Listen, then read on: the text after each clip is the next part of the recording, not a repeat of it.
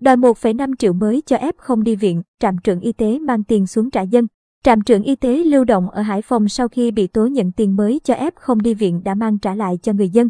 Trao đổi với phóng viên Việt Nam Net trưa mùng 5 tháng 3, anh Nguyễn Việt Thắng, sinh năm 1975, trú tại phường Trại Cao, quận Lê Chân, thành phố Hải Phòng cho biết, trưởng trạm y tế lưu động phường Trại Cao Nguyễn Sĩ Hùng đã mang 1,5 triệu đồng tới nhà bố mẹ anh để trả lại.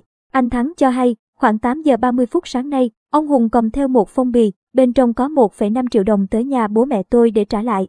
Đó là số tiền gia đình hai lần đưa cho cán bộ y tế và ông Hùng để bố tôi được đi cấp cứu khi sức khỏe yếu do nhiễm Covid-19.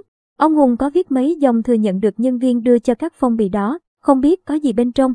Anh Thắng khẳng định, ông Hùng là người gọi điện đòi thêm tiền. Cán bộ y tế phường tới nhà mang bình oxy tới và ký giấy cho bố tôi đi viện vào sáng ngày 27 tháng 2. Vợ tôi đã gửi phong bì 500.000 đồng để cảm ơn. Khi nhận phong bì, người này ra đứng ở sân mở ra. Thấy có 500.000 đồng, người này lập tức gọi điện để báo cáo rồi vào đòi thêm. Họ nói ít nhất là 2 triệu đồng mới chấp nhận lý giấy cho bệnh nhân đi viện. Người nhà tôi tranh cãi qua lại mất hơn nửa tiếng thì họ mới hạ còn 1,5 triệu. Sau khi họ nhận tiền, bố tôi được ra xe cấp cứu để chuyển tới bệnh viện Việt Tiệp 2, anh Thắng bức xúc. Trước đây, anh Thắng đã xin chuyển cho mẹ mình là bệnh nhân F không đi bệnh viện. Lúc đó, anh ra phường xin giấy, cán bộ y tế cũng nói nhỏ vào tai là phải chi tiền bôi trơn.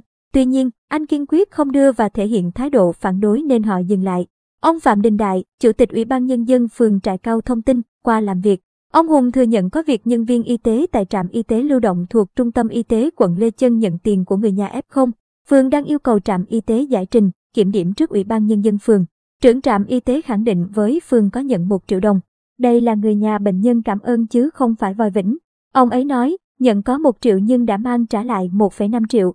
Trong sáng nay, Trung tâm Y tế quận Lê Chân cũng đang họp để giải quyết vụ việc. Ông đã nói,